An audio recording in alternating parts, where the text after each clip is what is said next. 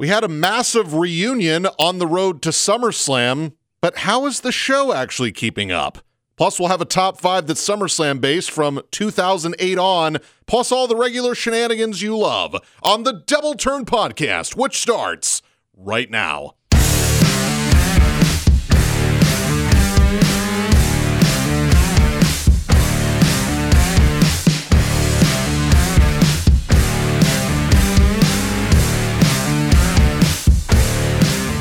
I have to tell you, for a show that decided that was going to be a quote blast from the past on the road to the biggest event of the summer, I was very confused.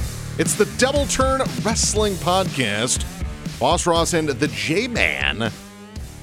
What a week of programming we just had with, course, all the regular shows. We've got AEW news coming up. It's not really breaking news, they did announce it. There's still speculation on a name, though. I'm sure we'll have fun with that as we go. And as I teased, a top five SummerSlam related. Probably going to have at least one more of those. We've got a jam packed schedule coming up because, of course, this being the one of the main events uh, of the year for WWE, it means it also coincides with the takeover, which means we've got like 3,000 podcasts to do before then. J Man, what's going on, brother? You know, Roswell, it's been a very interesting 24 to 48 hours. Um, a lot of things have happened, and uh, I'm just really, really not that I'm ever not happy to be in the studio with you because you know it's one of my favorite things to do in life, Sure. but genuinely, really happy to be here with you tonight. That's good. You are you are wearing the infamous pink shirt. You know it. No white pants tonight, man. No Jeff Jarrett. Sorry. It's okay. You uh you couldn't handle being in a stable with Jeff Jarrett anyway. I don't think So. Jeff Jarrett could go ahead and handle being on a podcast with me. So there you go. J E double F J A double R E double T, or as Vince McMahon say, double fired or whatever it was called. or how about just the J Man There it is. right here? Cheap Anytime. plugs as we get to the start of the show. the Double Turn Podcast on Instagram. The one and only J Man 19 on Instagram, Ross the Real Boss 85 on Instagram, Boss Ross TDT on Twitter. Yes. Boom. Uh, that I, I, I told everybody I was going to be more active. I of course have lied. I I, I apologize. I uh I I'm usually terrible with social medias unless there's a specific You are- purpose me to it. you So man, I love you. You know this. You are really crappy on IG. it's true. It's hor- I, I'm gonna okay. I'm gonna call I you out. I admit I am horrible Would you at like it. to know the last time you posted a picture on your Instagram? Like last week. No. A oh, it picture was, on yeah, Instagram? Wasn't it like two? To, oh, it was you like mean April you mean my or May. own? I think it was you, you took a shot of Chase Field. Okay, so in fairness, most of the stuff I post is stories, Yes. not to my actual. By the way, shout real quick. Um, I got you on this one. Uh-huh. Shout out to the Dodgers hosting next year's All Star game at Dodger Stadium. yes, Is it going to be now? Is it going to be co-hosted by the Angels and the Dodgers? Because I saw both the Angels and Dodgers logos, but it's taking place It's possible. in L.A. Who That would be cool. It would be cool if they did. That's fine with me. Uh, it's a good thing we don't have uh, the World Series being decided uh, via the All Star game hosting. Oh my gosh! Right? Thank Right. God, that was one of the dumbest ideas ever. It's true. We are a wrestling podcast, of course. We have an abridged news section this week. I am going to have a G1 update as uh, I started it last week. I was going to do it the week before, so I'm going to continue it this week. Go for it. Uh, but I first like we're, we're actually just going to probably just get a lot of the small bits done because we don't have a lot. We we are going to have three count. We are going to have match segment show of the week as we usually do, and then like I said, we have top five of the best SummerSlam matches of the last decade, which means we are going back to 2008 because 2019 has not happened. So for those of you that are counting, it goes from 08 to 18. There were some good matches before 08. In For fact, there were some really good pay per views before 08. And then SummerSlam kind of had a lull for a while, Mm-hmm. which has kind of been the theme of them rebranding SummerSlam. I think they've had, done a really good job of that, by the way. They have. Uh, you and I had a had a discussion in the elevator getting up here as to when they've really emphasized SummerSlam as being a big pay per view again. Um, but with the decline of Survivor Series, with the rise of Money in the Bank, With the consistency of the Royal Rumble. and of course with WrestleMania still being the uh, showcase of the Immortals and still the entertainment pay per view of the year. It's not always the best pay per view of the year, as it's been proven by several years in a row now of it not being the best show of the year. It's still the entertainment show of the year. It's still the mecca for WWE. It's still uh, the event that everybody travels to uh, most when it comes to the big pay per views. Absolutely, but I will go ahead and say this, and I know you will go ahead and vouch for me on this one. SummerSlam last year is what brought you brought you back from your sabbatical. For those of you who don't know, Ross took a 31 to 32 day sabbatical. I did. from Money in the Bank last year up until SummerSlam. SummerSlam was what made him say, "Okay, I'm back to watching." He was very upset after the events of of Money in the Bank, with Strowman winning Money in the Bank, with Bliss winning Money in the Bank. Uh, there was a couple of other situations that within that pay per view that really uh, irked you. Can't believe that was a year ago. Yes, it was. Yes, it was. And then you didn't watch Extreme Rules, so you missed the classic between Rusev and AJ Styles. Yes, that is an underrated gem, which 10 years from now we will go ahead and put into the repertoire of the things that AJ Styles has been able to do as the best wrestler on the planet over the last six years. Yes. Holler at your boy. But yeah, SummerSlam has been treated as such a big deal that that is what brought you back to watching after a 30 some odd day sabbatical, which I thought, which by the way, yours truly kept you completely updated every single week. You're welcome for that. And uh, so yeah, I think SummerSlam has really, really turned a corner. But uh, let's uh, before we get into SummerSlam, before we get into three count and seg- match segment show, the week, let's do news. Big news this morning. Massive news this morning. Irritating as hell news this morning. Jimmy Uso got arrested for a DUI in Florida. True story. Again, I mean, okay, so we talked about this back in February. I think it was the week before the Elimination Chamber. Jimmy Uso got arrested for squaring up, quote unquote, on a police officer in downtown Detroit when Naomi was driving. Naomi went ahead and said on camera that Jimmy, aka Jonathan Fatu, was intoxicated, and there was body camera footage release of him not squaring up with the police, but him being a little bit more aggressive, taking off his shirt while definitely being intoxicated. He was ch- he was put in jail. He was released on bond. Yada yada yada. Fast forward to July the twenty mm-hmm. which has been just a tick over five months. I posted this on Instagram this morning because I was genuinely irritated. I will go ahead and just say this because it's our podcast and we can go ahead and be unfiltered as many times as we want to as not as long as we're not crossing boundaries. Jimmy Uso. What you did was really dumb. Really, really, really dumb. Say it with me. How what does Stephen A. Smith always say? Stay off the weed.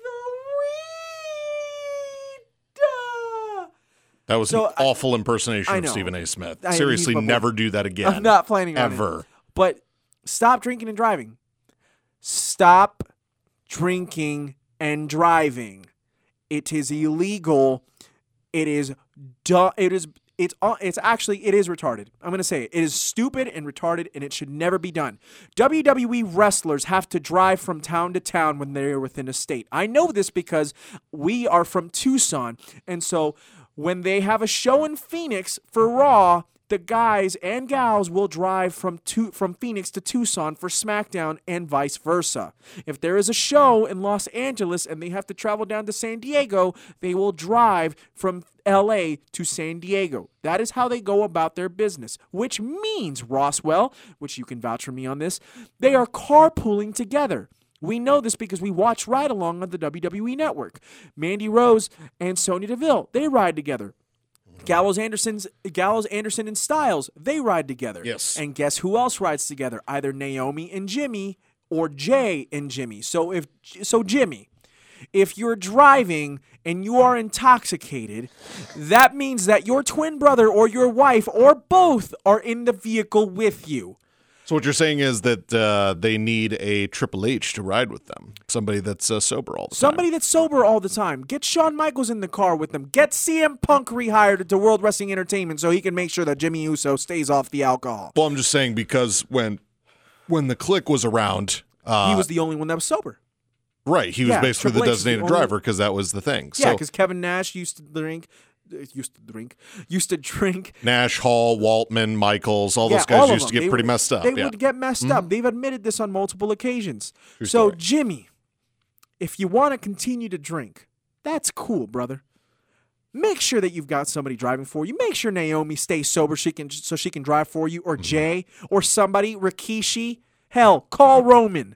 Somebody. Jimmy Uso gets arrested. has a thousand dollars bond. There it He's still sitting in jail in Pensacola. We have a birthday this week. Shout out to Finn. Finn Balor turned, I believe, I want to say 35. Let me go ahead and check that. But yeah, Getting it up is- there in age. Yeah, he's he's getting up there. He's not as old as um, he's not as old as AJ, but uh, he's definitely getting up there. I will go ahead and confirm that age here. Um, shout out to my guy. He's also dating this uh, this young lady. Um, which there are reports that they may be engaged. We'll, I don't know how accurate that is, but uh, if it is, shout out to my boy Finn. But I'm sorry, Finn turned 38. Demon King um, has a match with Bray Wyatt at SummerSlam this upcoming in about three weeks. Uh, we reported last week Balor is set to go ahead and take some time off, so I think he's probably going to be written off of WWE television after SummerSlam if he actually loses to Bray, which would probably make sense. But that being said, Yeah, I'm pretty out sure to I'd be upset if the Fiend lost his first match. uh, agreed. It would be stupid. It would be really stupid. But Yes. that being said, shout out to Finn, one of the best wrestlers on the planet. That's not an exaggeration. He is fantastic. Uh, when he comes back after that two month layoff, have him come back to the OC. I've been saying it. You've been saying it. Everybody's been saying it. Finn, AJ, Gallows, Anderson doesn't get much better than that. I really do love their new shirts. They are fire. I have already ordered one. Actually, I know you have. You texted me that. I, I I believe they actually don't officially go on sale until the sixth. For those of you that were looking at the uh, the shirts that uh, Gallows, Anderson, and AJ were wearing on television this week, uh, they look awesome. They Let's look just put it that way. Fire. Yes. Yeah. I will tell you that the WWE uh, merch, they go through these periods where legitimately Some of their shirts suck. every no, like everything they put out sucks. Yeah, like right now. Okay, sh- I'm gonna go ahead and give a plug to the WWE merch store real quick. But right now they're having a sale for twelve dollars shirts. The problem is, all those twelve dollars shirts suck. That's the only problem. Like I've had, so I bought the Royal Rumble shirt that has the cacti mm-hmm. because obviously the Royal Rumble was here in Phoenix back in January. And I was thinking, oh man, I'm gonna get the special on this shirt. Nope, because that was the good shirt. I had to go ahead and pay the good old thirty bucks plus shipping and handling. Mind you, may I ask you a quick question? I don't mean to go off on a tangent, and I won't, but I'm just gonna ask you this question: Why the hell should I be paying for shipping and handling on a cotton T-shirt? What the hell is there to Because they're handle? shipping it from their distribution center. Shipping makes sense. Don't call it shipping and handling though. There's nothing to handle. It's a cotton shirt. Mm-hmm. It's stupid. Change Well- the wording. Well, shipping and handling is the term, I understand, but when Okay. you're sending me a shirt, don't call it handling. Just say shipping. but they're handling it to their through their distribution It's center. a cotton T-shirt. yeah. So so so if you're saying you order a pin, that doesn't count either. Can you just give us an update on G1? Okay. I'm just mad. I had to pay twenty nine dollars for that sick ass shirt, and you probably had to go ahead and pay a good chunk of money Well, for the cool y- OC shirt. You are also paying for the convenience of ordering it online. Fair, because they don't always come down to Phoenix or Tucson. You're right. Yeah. Yes. So there's Okay. the handling process there Fi- too. okay, fine. You win, Ross. Does that make you feel better? No, actually, it doesn't because I, I'd already won before you admitted that I that I won, so that doesn't matter. Okay. You know what? real quick, real quick. You didn't win last week's argument. I did Go win. ahead. Go ahead and talk about G1. Let's talk about Okay. it. I'm gonna look at you. You've had some great in. You've excuse me. You have had some great insight on this. Uh, yes. All I'm going to tell you is my tweeners argument. I won. Two words. Becky Lynch. Two anyway, words. suck it. so your boy Triple H right there. Shout out to Seth Rollins getting the suck it this week. Okay. I get why they did that because Billy Gunn works for the competition. Well, not just that. That was definitely more of the uh, Seth Rollins getting put over by Triple H because he is trip. He is the number one Triple H guy in the company. But yeah, I get you. I understand that.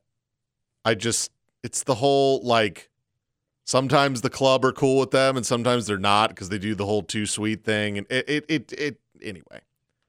It's like oh well for the 25th anniversary show we're going to beat up the revival 11 on 2 and we're going to get over. And then oh yeah, we're just going to have Seth Rollins do it cuz Billy uh, like did we have to see DX and the NWO on the reunion? I'll get there.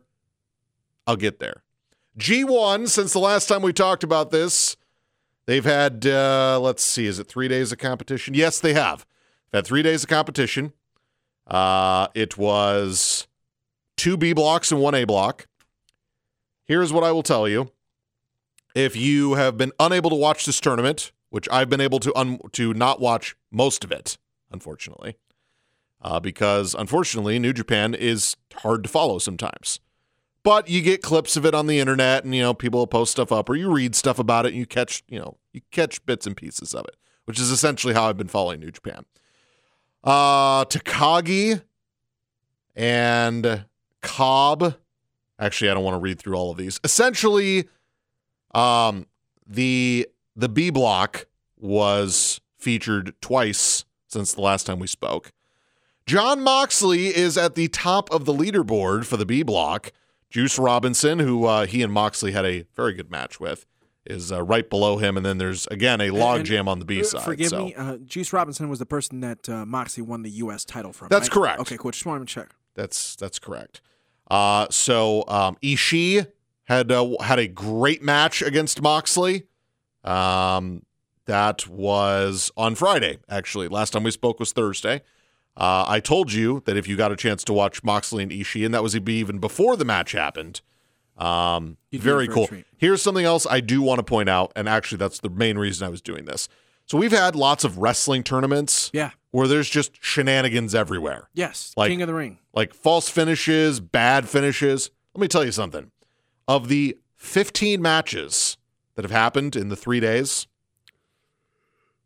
all but two of them That's a. That's a. finished with a pinfall. Yep. That's that sounds. Now- ch- that sounds good. Now, one of them finished via submission, Okay. And there was one that, that finished via countout. That's fine. And by the way, the one that had countout, if you win by countout, you get zero points. Because it's not a win. It's not a submission or a pinfall. It's true. Which is why Zack Sabre Jr. still has zero points. So he won the match, but he won it via countout. That's correct. Got it. That's okay. correct. So the A block side, we still have Kenta and Okada at the top of that with eight points apiece. That's pretty good. And then, of course, Moxley has eight points. So, uh, because I, I guess have not explained this, how the G1 works is it's a round robin through your block. And then, excuse me, and then at the end of it, right? So if you if if there's a tiebreaker, it's head to head. So if the two people at the top are tied in points, whoever won the head to head advances. Fair enough. So the winner of the A block or the person in first in the A block faces the person at top of the B block. Okay. They have a match, Yeah. And that's your winner. That's it. And there is no second, third place. It's just the winner. That's correct. Yeah. So there's no. Actually, I don't know. R- remind I think they do get a trophy. Actually, I think they do as well. If- Yes. uh, remind me really quickly, Ross. Uh, the cruiserweight classic was it uh, round robin style as well until they got into the semis, or was it just uh, it was no. I bracket? believe it was full-on just a bracket. Okay, cool. Mhm. Just want to check. Correct.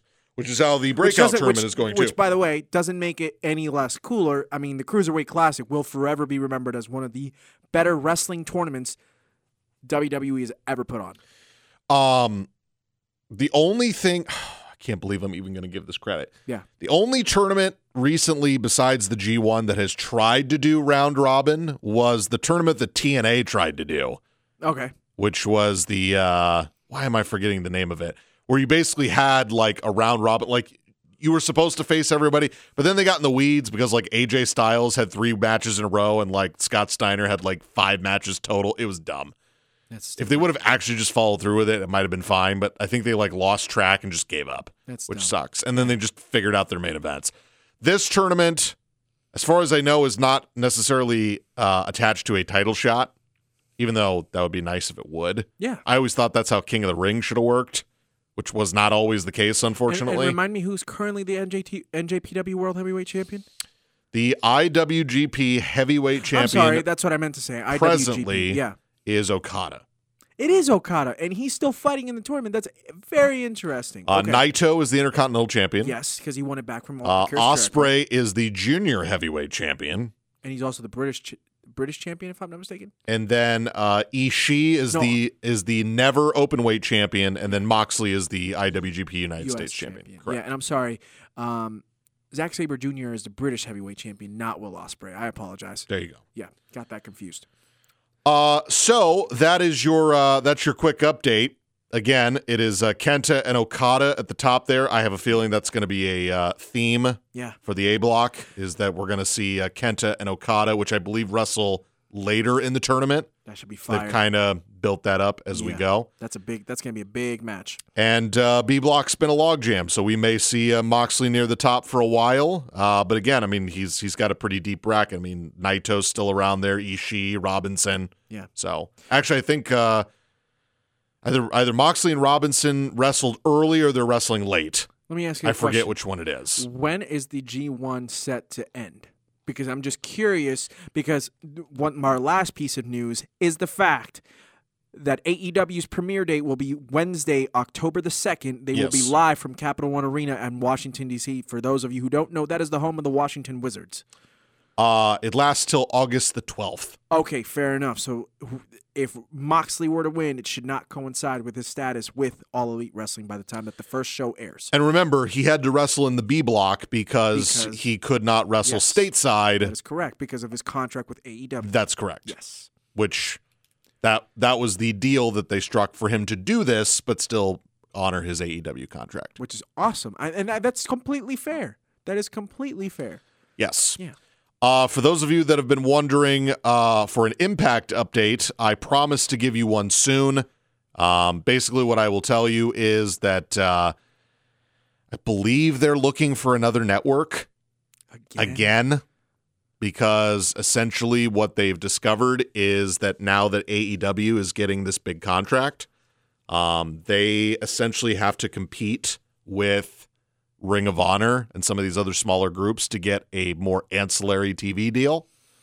So there are no real specifics yet, but because AEW and WWE have their big deals Yeah. that they have, obviously with Fox and with Turner. USA, with USA Network. Well, no, I'm saying Oh, Fox, for- uh, Fox yes, is the yes. new one, and then AEW is getting him with Turner. By the way, for those of you who are wondering, yes, All Elite Wrestling is debuting the same week that World Wrestling Entertainment is moving SmackDown to Fox. That week, Ross, it's not an exaggeration what I'm about to say. That is going to be one of the, if not the biggest week in professional wrestling TV history.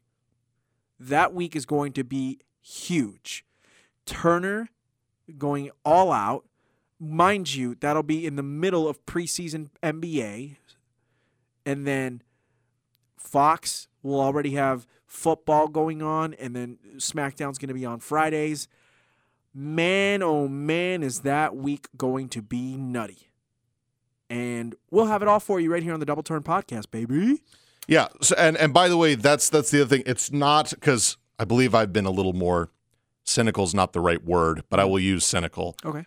I've been a little more reserved in my excitement for AEW, probably more so than you Okay. or a lot of other people. Not saying you've been like over the moon excited, and I've not been excited at all. No, I, I think uh, on your on the contrary, I think you have been excited. And we are excited for it Yeah. because it's going to give us something else to talk about. yes. But realistically, we've just kind of been waiting until essentially October. I know. We're kind of in a waiting game.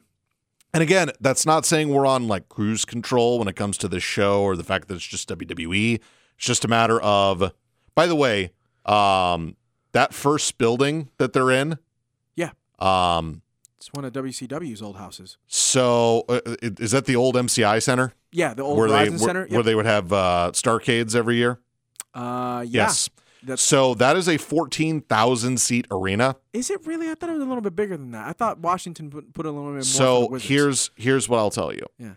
I have a feeling since it's the first show, they'll sell it out. for sure. I will tell you now,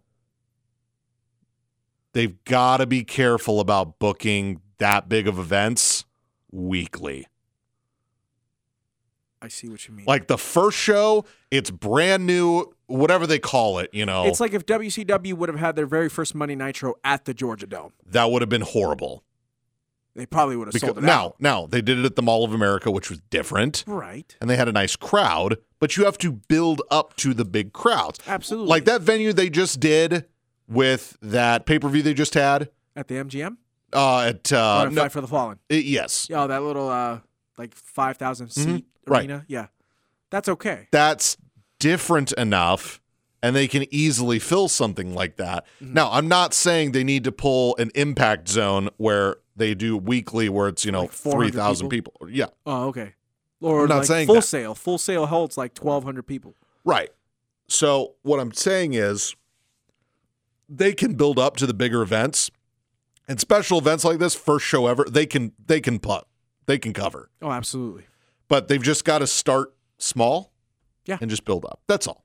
I see what you mean. Don't automatically hit up the major arenas. Like, don't go to Chicago and try and go ahead and book the uh, United Center, or don't go to don't go to L.A. and try and book the Staples Center every single time you're going to it. I see what you mean. Yeah. Don't go to New York City and try to book the put, try to book the Garden. E exactly. Yeah. AEW, don't go to New York and be like, so we're going to book the Garden and Barclays back to back nights. No, No, don't that's do that. It's not going to happen. You're not going to go ahead and fill up the half the arena. No. And by the way, that's not saying AEW can't eventually do that. They will though. They just have to build their audience because, by the way, there there are a group of wrestling fans. And I'm sorry to cut you off. No, no, no. It's okay. There are a group of wrestling fans. WWE is all they know. Yeah. World Wrestling Federation's first ever Monday Night Raw Mhm. wasn't it at the Hammerstein Ballroom in New York City? Oh Lord. I'm pretty sure it was. No, I'm sorry, Ross. It was the Manhattan, the Manhattan Center. That's what it was. That's that's why uh, the Manhattan Center was the second location of last year's Raw 25. It was the it was the Manhattan Center. That's what it was, which is a venue of like 2,000 people. Right. Yeah. Mhm. So th- uh, he, listen. th- th- Oh my gosh, what am I trying to say? I'll tell you what I'm trying to say. Capital One Arena at in DC, the home of the Wizards, that being the first show, totally okay with that. Right. They're going to sell it out, no problem. And let me tell you something, it's going to be a great show. All I'm saying is that that week of wrestling might be one of the most important in the history of the last 20 years because somebody is coming in to the with the influx of what Vince McMahon can do for WWE. Potentially, that's what Mr. Khan can do for AEW. Um, and it's going to be really intense because they are directly not only are they directly competing with SmackDown's move to Fox that week, but if they're on Wednesday, which is I believe the accurate assumption that they are going to be airing on Wednesday, NXT directly is on Wednesdays. And if you go. NXT gets on to Fox Sports 1 like all the reports are saying and moves from the WWE network, Mm-hmm. that is direct competition right there. And it will be very very interesting. I'm actually surprised they're going Wednesdays. Who? AEW? Yes. Interesting. What, what day would you think? Thursday. Well, here's the problem with that. They can't do Thursday because if they're going to be on TNT, that means that you get into the same thing. I mean, NBA on TNT is on Thursday night, so they can't do that. Well, they're not going to do Monday, They're not going to do Monday. They're not going to do. and they're not going to. Well, okay. do- they, Is is is uh is SmackDown on Fox changing days? yes, it's changing to Fridays Then why don't they just do Tuesday? Because uh, there are days that sometimes because well, first of all, the NBA season starts on a Tuesday. Because I thought TNT did games on Wednesdays too. No, they do. Uh, ESPN does the games on Wednesdays. Remember the old commercial? Tuesday, Wednesday, Thursday. Yes, I do. Tuesday, Wednesday, Thursday. I miss those commercials. By good the stuff. It's good way. Mhm. stuff. With uh, with uh, my boy Vlade Divac on the piano. It's hilarious. Ray Allen with the saxophone, Oh yeah, good old Ray Allen. or or as I'll forever call him, Vlad Divic. Flay Divac. um, no, Horrible owner for the Kings. I feel bad for them. all good. But I was gonna say, so no, it's okay. So the NBA season starts on TNT every year, and their first ever game, or I'm sorry, not their first ever game, but their first game is on a Tuesday night. The NBA season always starts on a Tuesday night. Um, so their only logical thing that they could have done was either put AEW show on Wednesday or do it on a Thursday, or I'm sorry, do it on a Friday. Because again, Thursday night is the main night for NBA on TNT. So Okay. ca- they're definitely not going to go ahead and put it there, unless it was not live and they did it after the game. So what you're saying is they need to immediately slot themselves on TBS and go Thunder style. Yes, that's exactly what I'm saying. That, that'd be a That's horrible the decision. stupidest decision I've ever, I've ever, I've ever made. Um, but that being said, uh, unless you have anything else for news, Three count time. may I? Oh, go ahead. Everybody's down for the three count. I can't get you out of my heart. I knew we were in trouble right from the start. Uh-huh. You should have played it smart. No, I can't get you out of my heart. I hate Out three count. I hate three count. Three count, baby. Get in there. Evan Karagias, Shannon Moore, and uh, Shane Helms. featuring Ross the Boss. and the J Man. and uh, Tank Abbott randomly. Ah, yeah. Yes. oh my God. The pit fighter, Tank Good Abbott. Lord. Uh, so for those of you that were wondering, uh, three count, uh, just like in a wrestling match, one, two, three. J Man and I talk about the three most important things in the wrestling business. Yes, we do talk a lot of WWE, as we prefaced with the last five minute conversation. AEW will be showing up a lot more on this show, specifically in the next couple months when they have regular TV. Yes, and All Out will go ahead and be here in about a month and a half's time. Yes. Yeah. And once, you know, everybody gets ingratiated with their talent and their TV and their storylines and all that fun stuff. So, uh, again, like a wrestling count, one, two, three. That's the order we go in. There is no kickouts. it's true. There is no John Cena kick out. One, two, two. John Cone slick back the hair, even though he doesn't do that anymore. Get in there because he cut it. What a, Yes. By the So- way, Nicholas was on Monday Night Raw at the Raw reunion. Okay. Okay. now, I was very tempted, very tempted to just do a fast count, Nick Patrick style, Okay. one, two, three, and just talk about the Raw reunion show and how incredibly annoying that show was. So, I'll just do the cool thing and just say, all right, here's my official one count. Raw reunion absolutely sucked. Okay. When you tell me on your television that you're going to bring back quote unquote legends, Yeah. right? Mhm. Now, they put up the poster Yeah. with all the legends, Yeah. right? Mhm. Yeah, you've got Hulk Hogan. Yeah. You've got DX. You've got Stone You've- Cold. You've got Stone Cold. Flair. You name it. They were there. They were there. Except, by the way, I was genuinely shocked, but pleasantly surprised uh, to, see that, Jo- uh, to see John Cena. Yes. So It was by- awesome. So I had a feeling Big John was going to be there. He was there. Yes, he was. The Rock was not, No, he's in the middle of. Uh, but that's fine. yeah, he's doing he's doing his uh, global uh, All right. press tour for So- Hobbs and Shaw. So sorry. in the list of legends was current WWE superstar Alicia Fox. now, I appreciate nostalgia, Yes, you do. okay? I think we all do. As we all do at some level, okay? I will even forgive the end of the show. You want to do the thing with Austin and everybody drinking in the ring? Fine. Fine. Caps off the night. It's 3-hour show, right? So you would think in a 3-hour show, right? 3 hours. They would not shoehorn every legend into a 3-hour thing with little to no purpose. I'll give you a perfect example. All right, so on the stage, we have Rob Van Dam, we have Kurt Angle, we have the Hurricane, and the fourth member I'm completely forgetting right now. Sergeant Slaughter. There you go. Okay. So all four of these men were advertised to be on the show. Why were they all on the stage all at one time, mind you? I don't know. because we had to get everybody on the show. You know what this reminded me of? This reminded me of TNA circa 2006, where, oh, yeah, they went from an hour to two hours. So instead of a 42 minute show where you had to shove 50 guys on one show, now you had two hours to shove 50 guys on the show, in which you just put them on TV for no reason. So instead of having a regular Raw show with cool opinion. Now, was there cool stuff on the show? Yes, there was. But for the most part, like 80% of the people that showed up, I didn't need to see. Right? The thing at the end, Stone Cold, Hogan, like that type of stuff, that was cool. Mm-hmm. The Ted DiBiase stuff, that was funny. Right? Yeah, Kelly S- Kelly winning the twenty four seven title right. was actually very. Funny. By funny. the way, apparently now we've set a precedent, which actually, you know what? I, I need to save this. I will save it. I will get to the 24 7 title okay, in a moment. Here are my final words on this because I could rant on and on and on about this. Yeah. If you are going to do a show like this and you're going to invite all these people back, Yeah.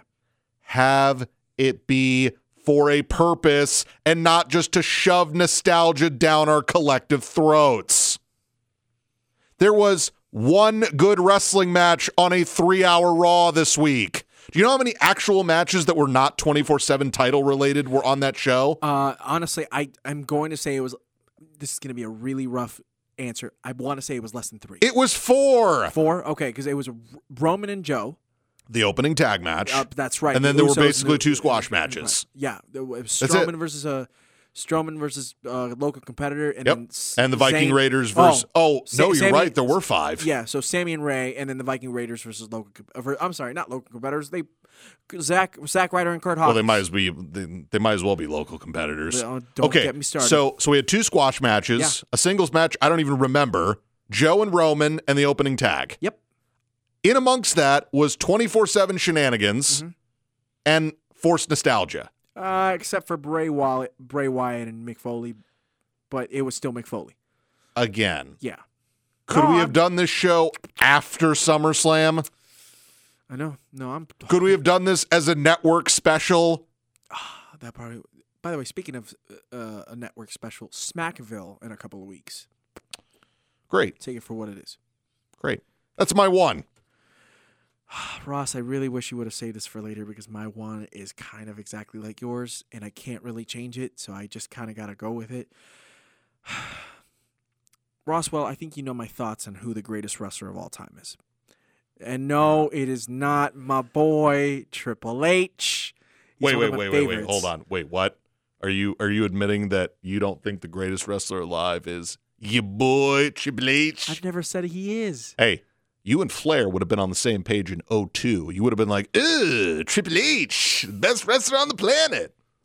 That would have been you. You would have been a shill for Triple H. You would have said he was the greatest wrestler alive. You would have endorsed his purple pants. You would have endorsed those weird, like jean short things, but they went past his knees. So he was really wearing wrestling capris at that point. you would have endorsed it, and you would have told him to keep that weird handlebar beard. That handlebar. Okay, first of all, that was 2006. Second of all, that was fire. Third of all, may I tell you that Stone Cold Steve Austin is the greatest of all time. That's the point that I'm trying to make. Thank you. I'm I'm I'm absolutely flabbergasted that you didn't say Ric Flair or No. your boy Triple H. No, I've told you from the very beginning that Ric Flair is not the greatest wrestler of all time. You're right. I would have expected you to say Simon Dean. You're right. Jeez. Anywho, as we Stone Cold Steve Austin is the greatest go. of all time. Yes, but here's I got a major beef with this.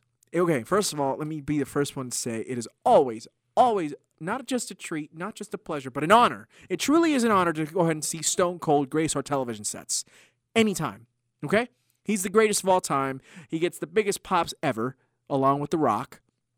He's awesome. And he, by the way, he's what is he, 54? And he cuts some of the most fire promos you'll ever hear at this age, you know, and he's not even anywhere close to his prime anymore.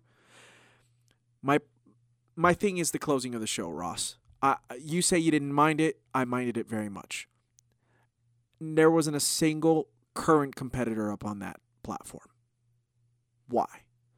I get it. It's Raw reunion. Don't you think that the closing of the show should still have to do with the current generation of the Monday Night Raw superstars? Or shouldn't it go ahead and still be having to do with one of your main storylines that are going into SummerSlam? Or if you really want Stone Cold Steve Austin to close out the show, which I have no issue with whatsoever, because again, for the fourth time in a row, Stone Cold is the greatest of all time, but at least include one of your bigger baby faces and intertwine him with a, in a storyline and make it a moment just the same way that you did DX with Seth Rollins earlier in the evening. Don't you think that that is something that would be logical to do? Not have Stone Cold bashing beers with Lillian Garcia and the Boogeyman, for goodness gracious. But that's what I'm saying. It, It was, was- it was forced nostalgia. It was no, I don't, but I don't mind forced nostalgia. If you want to go ahead and have Stone Cold open the show, fine, because it's the opening of the show. But this is the last segment of the show. That honor should still be reserved for one of the bigger superstars on the Monday night or just World Wrestling Entertainment roster. so what does that tell you? that means that it was bull. It tells you That that, they don't trust. They don't. They still don't trust Rollins. They still don't trust Roman. No. they don't trust any of these time guys. out. What it means is we have a fan base that they take this more seriously than the current product. which is stupid. Which is stupid because Mon- because WWE as a whole has the most athletic and most talented roster, genuinely from a wrestling standpoint that they have ever had. Yes. That means they are better than the Attitude Era roster. Yes, that means that they are better than the Ruthless Aggression roster. That means that they are better than the roster that employed Shawn Michaels and Bret Hart and Diesel and Razor Ramon at the very beginning in the 80s, and then Andre and Hulk and Macho Man and uh, um, and Paul Orndorff and um, Roddy Roddy Piper, everybody. This roster they have is better than all of those. Mhm. Why can't you trust them? Why can't you give them the platform? Kevin Owens and Sami Zayn are cu- and Sami Zayn are cutting the promos of their lives because nobody else in the back is writing their crap for them. This is what happens when you don't build stars. So you have to bring stars back from 20 years ago. Which is ago. so stupid because it's like they don't want anybody to become bigger than the company. nope. you so basically you're mad at the rock because he became bigger than you and he left you to go ahead and do something else But that's been a but that's been a trend of this company for a long time. it's time. stupid ass because trend. because by the way, um Hulk Hogan became bigger than the wrestling yes he did stone cold steve austin became bigger than the company triple h became bigger than the company at one point I'm just telling triple you h how it is. is the company by the way shout out to my boy triple h as much you know it's just the god honest truth and guess what cena has become now bigger than the wwe All right. It's two count time. i'm sorry thank you for letting me go on No, that. you're fine. It's two count time. All right. So I understand that the 24 7 hardcore title did have women win the belt. i like how you added the hardcore in there I, it's it's what it was. no i'm with right? you i'm with you I believe Molly Holly won the hardcore title at one point. she did I believe one of the Godfathers, Hose, won the 24 7 title. No, that's not me using a derogatory term. That's That's, just- what it's called. Yeah. That's that's that's what she was billed as as winning the hardcore title. By the way, if I'm not mistaken, it was you who sent me the slobbery face emoji after you saw uh, Charlie Caruso do the dance with the Godfather. It was quite funny, actually. Again, like timed stuff like that is cool. The DiBiase thing buying the title from Medusa, that's cool. I'm sorry, Alundra Blaze. Alundra sorry. Blaze throwing it almost in the trash was so stupid. Right, but again, nostalgia. Plus, that's like honestly, that's her most infamous moment. Other than, well, there are other things, but you know, being in the WCW World Title Tournament twice, um, you know, it, there are other things that she obtained. Yeah. Well, she's Yeah. also the woman, the, the woman who really got the women uh, involved in world wrestling. And uh, I'm sorry. Anyway, wrestling, so uh, Kelly Kelly came back. She won the 24 7 title. Alundra Blaze won the 24 7 title. Can I ask a very real Candice Michelle also won the 24 7 can I title. can I ask a real question? You may. Why has Carmella not tried to pin R Truth yet? You know, Because if they're now setting the precedent that, oh, by the way, uh, Pat Patterson won the 24 7 title, which is a nice callback to when he and Briscoe fought for the hardcore title. I that think Bri- didn't unfortunately. Briscoe win, win it on 20. I believe so. Yeah, he did. That was that was a that was a horrendous. Well, not a horrendous callback, but a callback to a horrendous time of one of the worst matches ever, which was uh, Pat Patterson and Gerald Briscoe in the evening gown match Shout out to the Attitude Era. for the for the hardcore title. Good times. So, anyways, back to your original question So, of why hasn't Carmella okay. tried to pin uh, R Truth? I Yeah. understand that what they're trying to do with the 24 7 title. It's a gimmick. You could say all of the belts are gimmicks. You could make that argument. So if you're telling me the title is anything can happen at any time, anywhere, right? We just had a Raw reunion show, right? Why are you having random geeks win your belt? Let me ask you a question, right? And I'm pretty sure I know what the answer is going to be, right?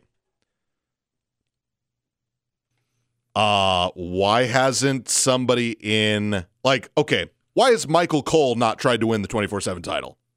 That's a great question. Why has John Cone the referee not tried to win the 24/7 title? Nicholas. Okay, but then at a deeper thing, why hasn't Braun Strowman tried to win the 24/7 title? Roman. Why hasn't Roman? Why hasn't Brock Lesnar? Why hasn't Paul Heyman? Why hasn't Seth Rollins? Because what they're telling you is if you're at a certain level, it doesn't matter. So instead of saying, well, anything can happen at any point, we're just going to say, well, here's the mid card, and here's anybody that we really don't have any plans for, and let's just do something with them. That's a problem.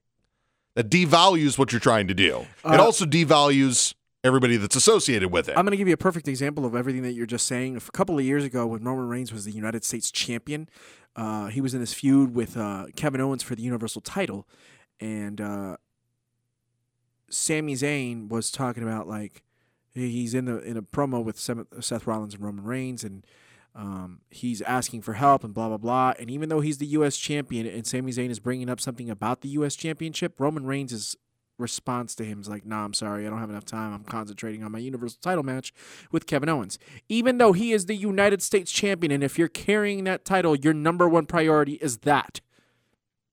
Gotcha. So that was my semi rant of I'm still convinced that this title is going to be iced very soon. It's it's got a shelf life, but they are doing their best. They best they ca- the best they can with it, and it has been rather enjoyable. Drake Maverick and R Truth have been absolute comedic gold throughout this entire process, and that is not something that can be neglected. That's my number two. Fair enough. 24 7 title, just kind of just existing in this abyss Yeah. filled thing of, hey, let's do something on TV for 10 minutes. Right.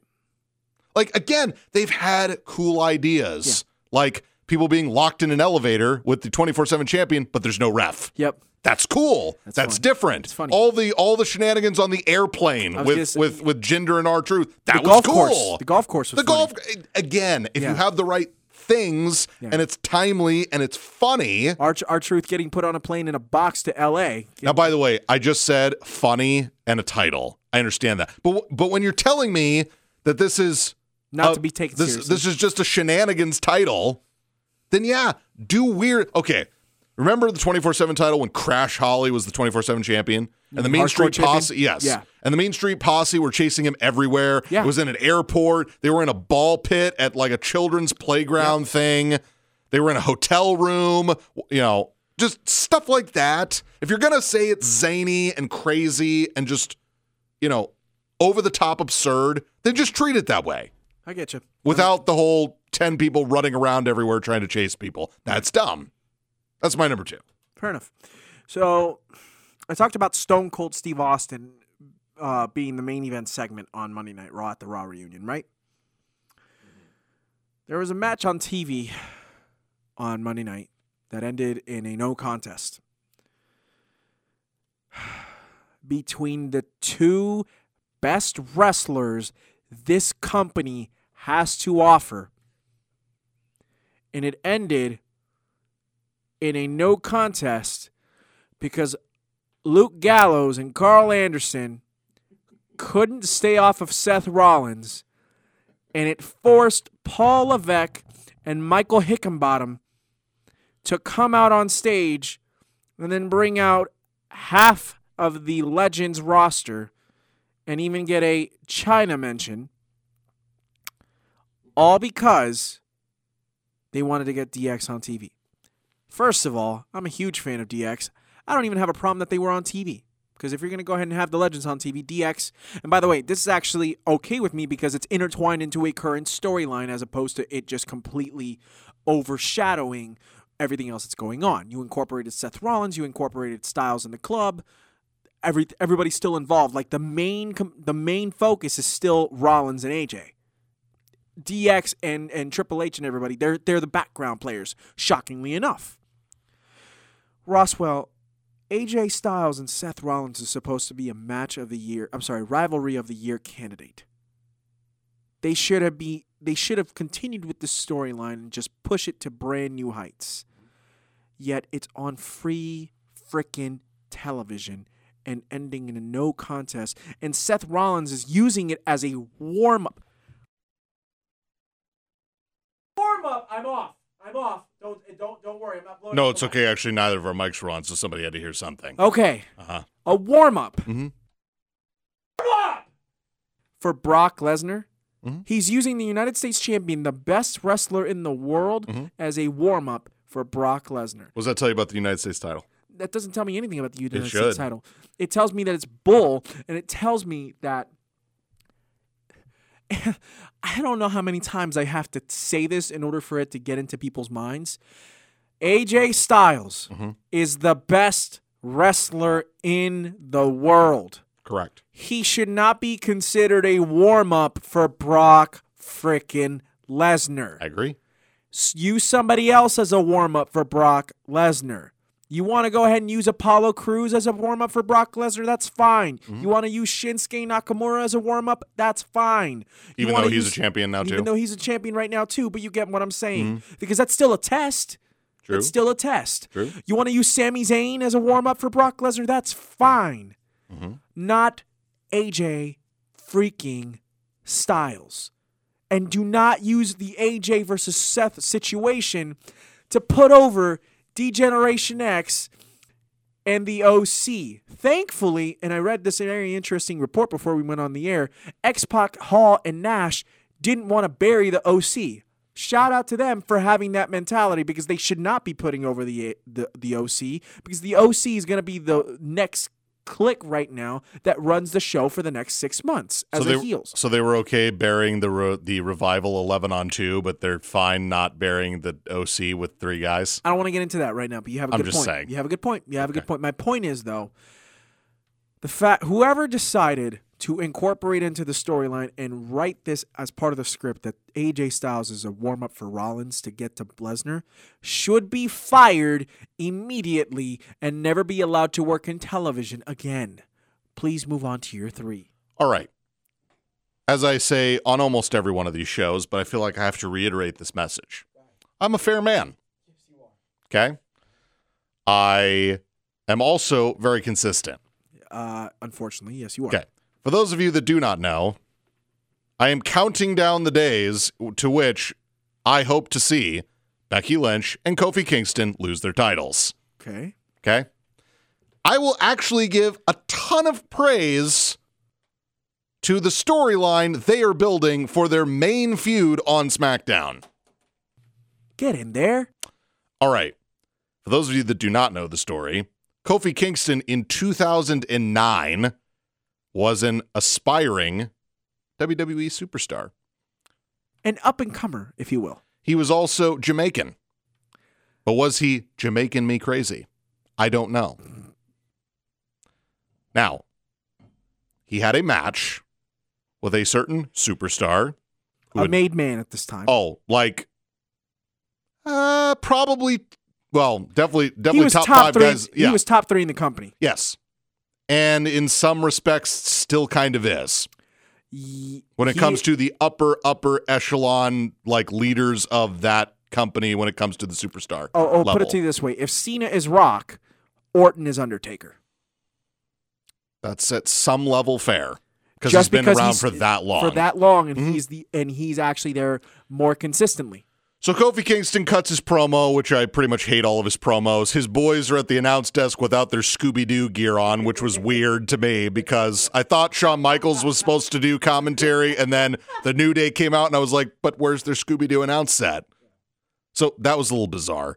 So he's like, "So, um, I'm gonna do a callback to like a thing that happened like ten years ago because." Unfortunately, the state of SmackDown is the fact that apparently they don't know who they want Kofi Kingston to face in the ring. I, I, I hate to admit that, but that's kind of where they're at with this feud. Now, the person I am talking about is Randy Orton. So, Orton and Kofi had a match about 10 years ago where Kofi messed up something in the ring. Orton was very mad at him in the ring and was very vocal about it on live television. There are some people that will say that that moment basically made Kofi Kingston a mid carder until whenever he won the championship, WrestleMania. Yeah. So until four months ago. Yep. And to, and to be fair, this was in the midst of Randy Orton's anger management tour. Yes. So, if the idea is that Kofi is trying to prove himself in the whole, hey, I was a mid carder until four months ago, so now I have to basically beat all the guys that said I wasn't main event material, at some level, this makes sense. Now, eventually, you're going to run out of those guys because there were guys that worked 10 years ago that have been out of the business for eight years. So that list is short. But if you're going to give me a feud for SummerSlam, for something for Kofi to do that is not the same stuff they've been doing, that is not a feud that's totally out of nowhere, even though this is, this actually makes sense. Orton comes out, cuts his normal heel, I'm entitled Randy Orton promo, which he can basically use for the rest of his career, you know, because he was the man for a while. He was the youngest world champion for a while. That is actually still factual. I thought Brock Lesnar was younger than he was. Uh, again, Brock Lesnar is the youngest WWE champion. so of all Orton's the youngest world, World heavyweight, champion, of all yes, time. at the age of 24. So Brock beat Rock's record. That's correct. Because Rock was the youngest until Brock beat That's it. correct. Okay. So Orton, okay, so then there you go. See, J Man proving that he's the historian of this show. So Orton can always say that he was bred for greatness, which is why him being an evolution made all the sense in the world. Yeah, he's the second ever. He's the second ever third generation superstar. Fu- Um, first one being The Rock. Yes. So when you have Orton come out and cut, cut a good promo, you have Kofi cut a promo that makes sense for his character. Even though I've not been a huge fan of the character, I will appreciate this promo. Unlike the other big feud on SmackDown, which is, well, uh, Ember Moon's on SmackDown and Bayley doesn't have anything better to do, so we're just going to have them fight. That's not a feud. That's you having no idea what you're doing. True that, and the, the booking of Ember Moon this week was very questionable. Well, you could say that about like half the women's roster. Well Oh, by the way, total side note, this is not part of my three. Here's what I'll say Orton, Kofi, SummerSlam, the storyline, everything that's, you know, with all the history, great, loved it. Uh, I am very happy to know that Mandy and Sonya may be getting a tag team title shot soon. Holler! I love that. I love it. Love it. Hey, maybe uh, maybe the Iconics will actually be on TV in a match, not against jobbers. That's my three for the week. So um yeah, Roswell, you you took my three. You took my three. So I'm gonna I mean I can't I'm not gonna put our put our audience through the same old thing. I will tell you this. Randy and Randy Orton and Kofi at SummerSlam. Mm-hmm. Listen, let me tell you something. There's enough story here to make this match really, really good. On top of the fact that these two are all time greats. Kofi's incredibly athletic, and we all know Randy's one of the greatest of all time. And the story that's intertwined in all of this will make will propel this up higher above a lot of other things anywhere on the card at SummerSlam. But I'm not going to get into that, so I'm not going to make that my three. I'll revert to my backup, which is Kevin Owens and Shane McMahon. I know that you're not the biggest fan of this whole Kevin Owens situation because you're basically pissed off, and with every right, that Kevin Owens is being presented as the as the as as Stone Cold Steve Austin, and you keep saying, and I'm going to back you up on this. There's only one Stone Cold Steve Austin. They tried it with Becky Lynch. They're trying it with Kevin Owens. Can we please stop having reverbs of Stone Cold Steve Austin? That's fair. The only one I accept is when Charlie Haas was dressing up as legends when he called himself Stone Cold Steve Austin because it's hilarious. Or when Shark Boy did the Give Me a Shell Yeah from TNA that was backed up from Stone Cold Steve Austin. I do not need some. Next, next they're going to have Owens coming out in a vest and doing the swagger and doing the stunner and doing all the gestures. That's what's next. It's annoying. Please book him as Kevin Owens. Well, here's the thing: his his promos are great enough that it's still all old school Kevin Owens without being TV 14. Although I am really looking forward to if they go TV 14 for sure. Kevin Owens is going to go ahead and be so unfiltered, and it's going to be the greatest thing ever. That being said, that being said, Roman Roman and Shane was okay. It wasn't great, but it wasn't horrible either. The Ke- Kevin Owens versus Shane McMahon though, 2.0 because obviously we just saw this 2 years ago but Shane McMahon was the face and Kevin Owens was the heel. Oh my gosh, is this 10 times better already than that? Just because Kevin Owens does the anti-authority so well, so well. Like he's he's this is what makes Kevin Owens so great. He's a great ass kisser and then he's a great ass kicker. They're, they're two different things. When he was a heel, he was sucking up to to to, to Stephanie McMahon. He was sucking up to Triple H. You know, he's sucking up to the heel authority figures, right? Uh, I mean, he did it last year with Baron Corbin. He was fantastic when Baron Corbin was the uh, the interim GM. He was wonderful. I remember remember when he complimented his head shaving. It was fabulous. Kevin Owens now is doing this whole. I'm not comparing them. I'm just going to go ahead and state a similarity. Kind of a very similar CM Punk. By the way, CM Punk returned to Monday Night Raw eight years ago, two weeks after the Money in the Bank uh, pay per view. Shout out to that piece of history because that's awesome. But Kevin Owens is kind of doing this whole thing where he's just anti establishment and he's great at it. The only thing is that Shane McMahon, by the way, Botchamania, Shane McMahon, best of the world. You can't get you can't even get your own title right, Shane. The hell? What in the hell? That being said, I'm actually genuinely, genuinely, genuinely looking forward to Kevin Owens and Shane McMahon at SummerSlam. Glad one person is. I am, and just it's because of KO's character work, Right. not because of the Shane heel uh, antagonistic son of a gun that just needs to go away. All right, match segment show of the week. By the way, that is our three count. For That the is week. our three count. match segment show of the week. Uh, it's very easy for me. Match of the week was uh, the opening tag on Raw. Really? Yeah, Okay. you want to know why? Because it's First of all, it was realistic. I mean, yes, John Cena opened the show. Yeah. I understand that, which I had no problem with that little rap battle with the Usos was kind of fun. it was fine. Yeah. When you're telling me that, well, I don't want to. I don't want to be. I don't want to be too over the top when I say this. Okay. Wrestling wise, that's probably the best the revival have looked since their heyday in NXT. Whew. That's saying something. That's saying something given how they've been booked. Yeah, yeah. It is awesome to see one of the best tag teams in the world, the Usos. If you think they're the best, that's fine. I'm just saying one of, Yeah. because that's probably true.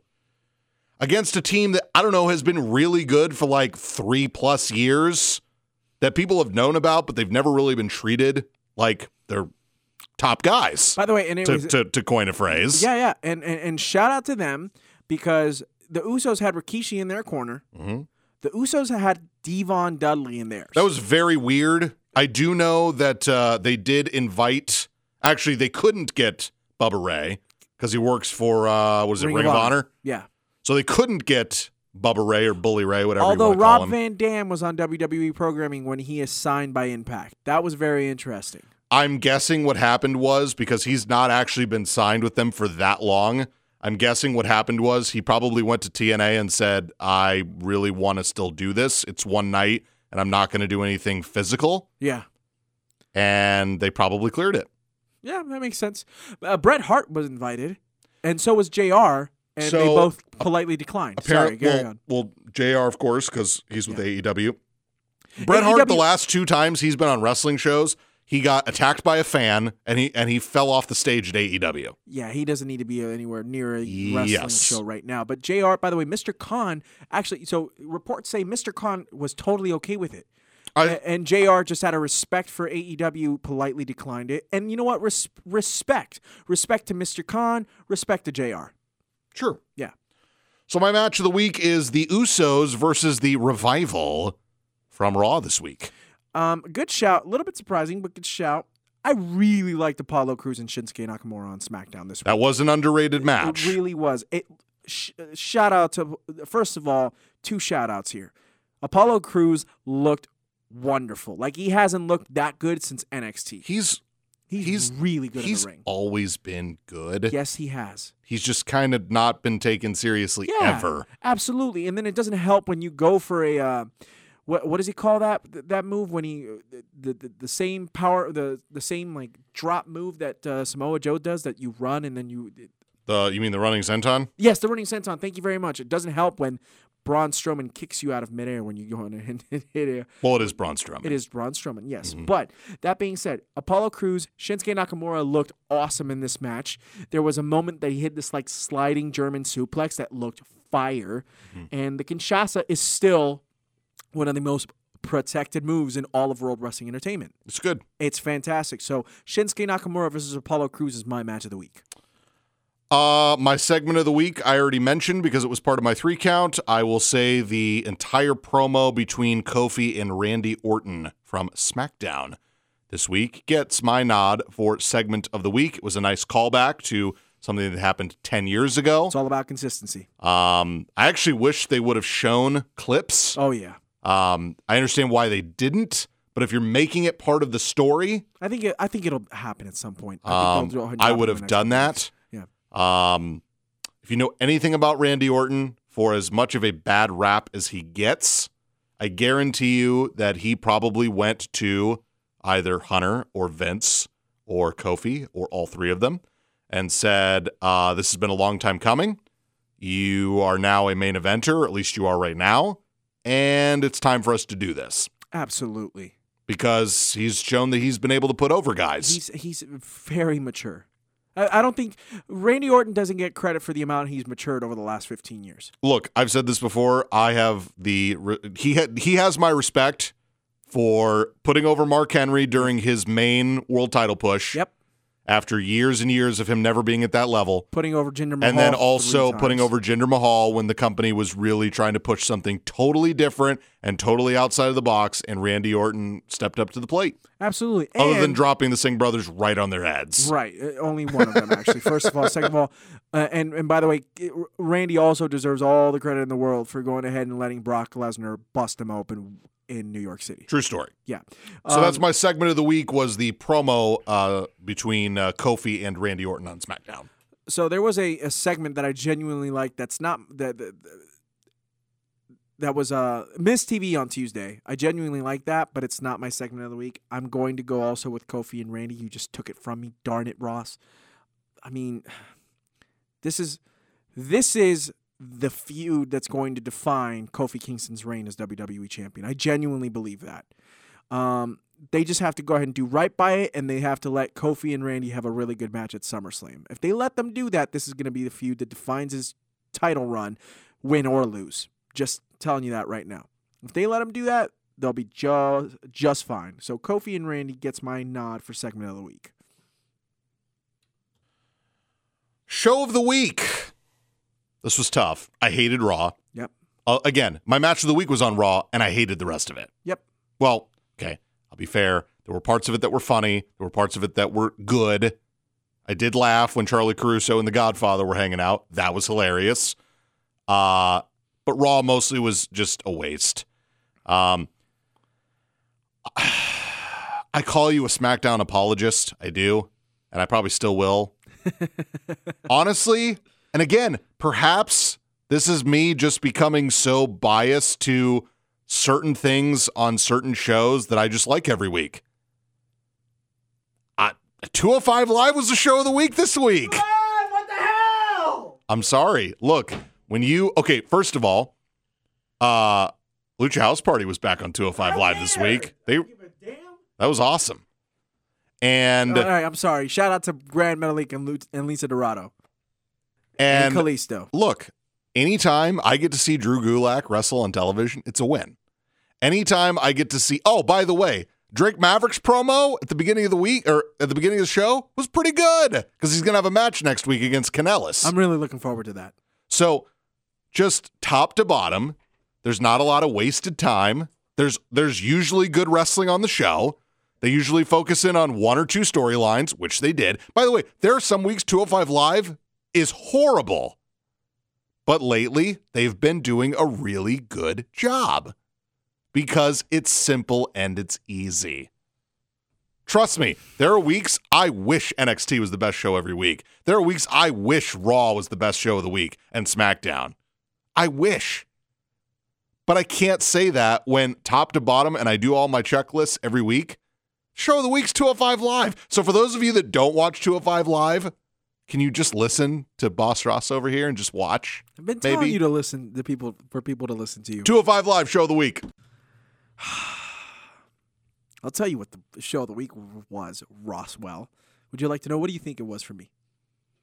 You're gonna be like, "Oh, it was SmackDown because you're a SmackDown apologist." No, you're you actually you probably really liked Raw. No.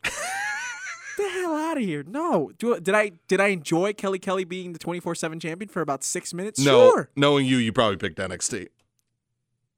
I hate you.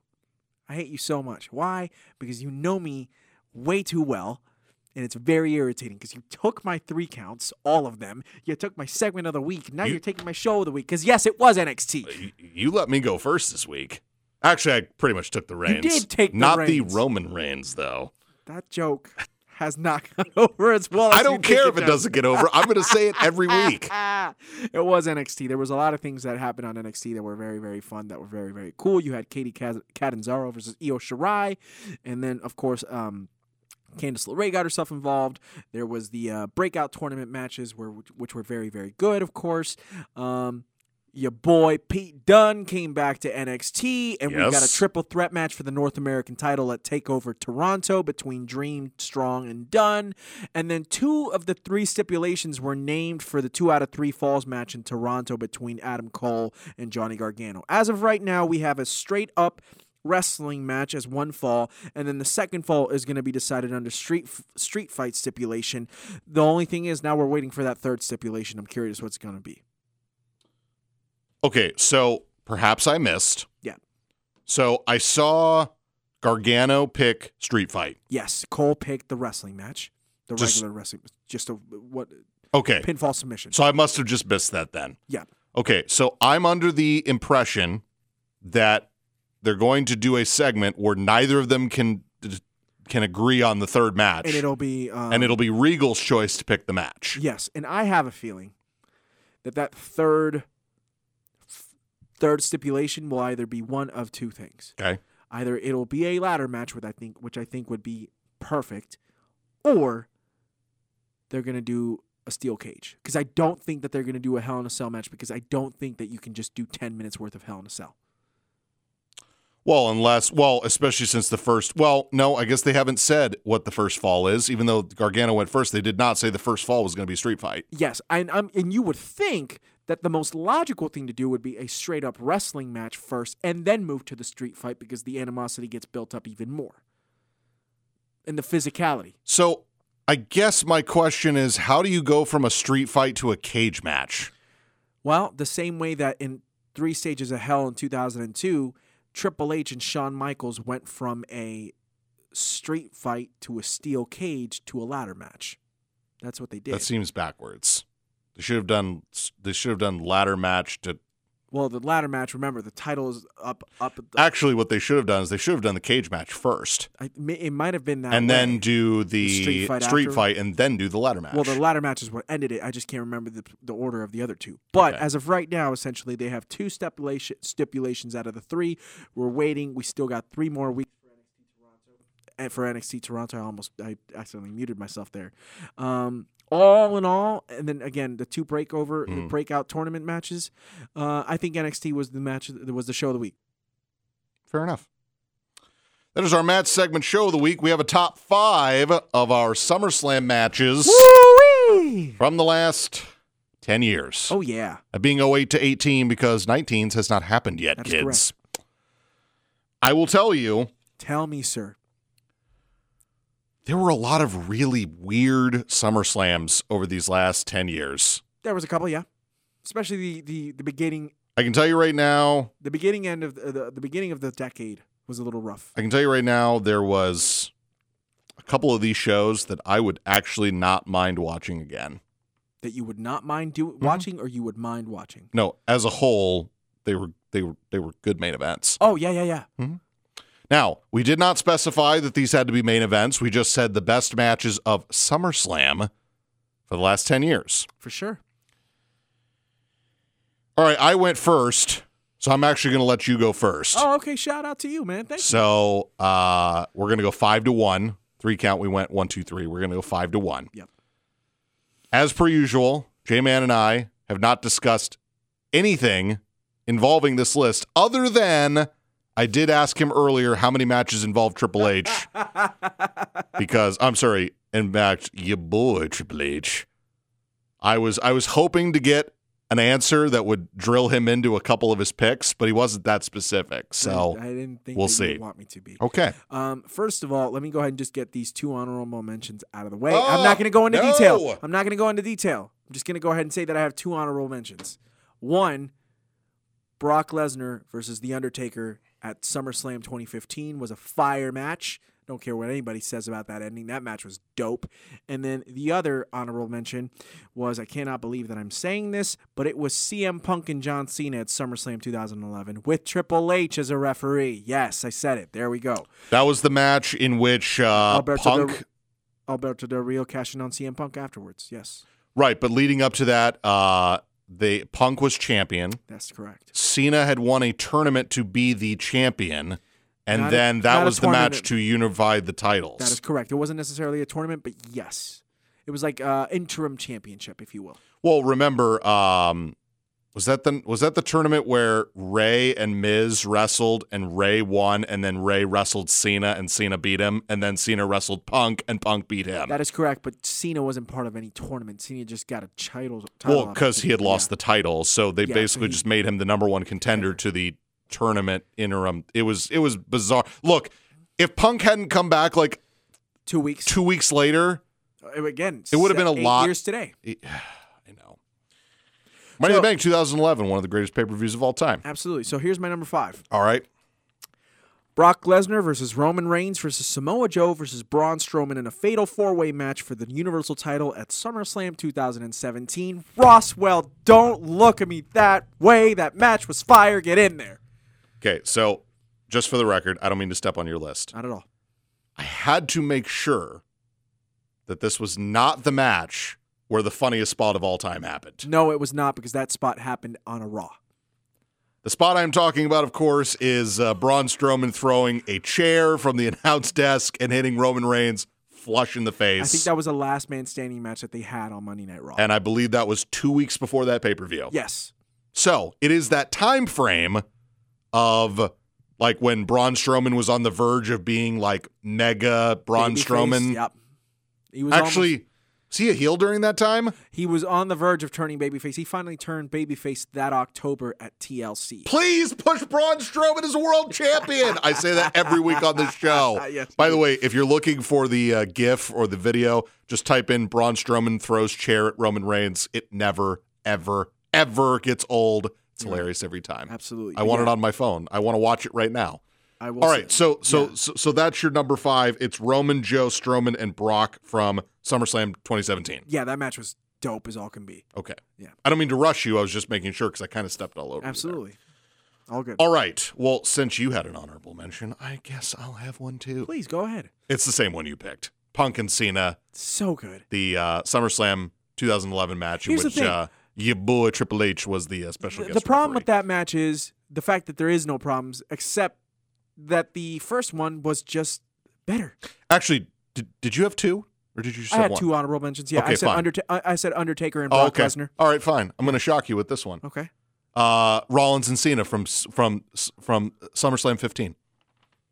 The unification, or not the unification match, but the title for title match. What's wrong with you? Honorable mention. What the hell's wrong with? That was the U.S. and WWE World Heavyweight Title match.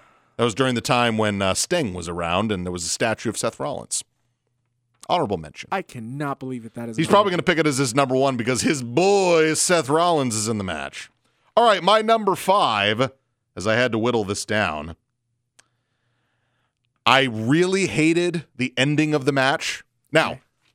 I'm going to be a total hypocrite here because I've said before that I have liked matches and hated endings, which has made me hate the match. Yeah.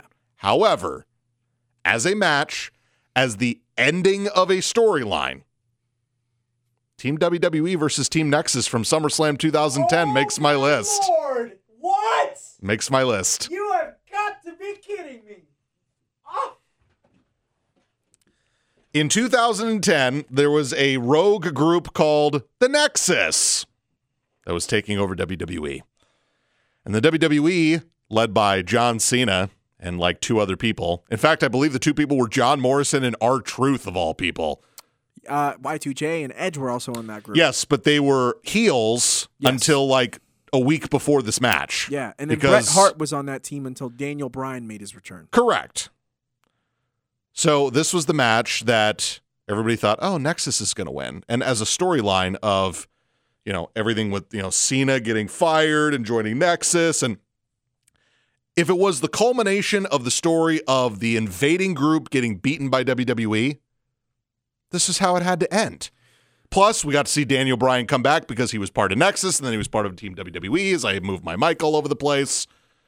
As a feud ender at a big pay per view, Yeah. this is my number five match Interesting.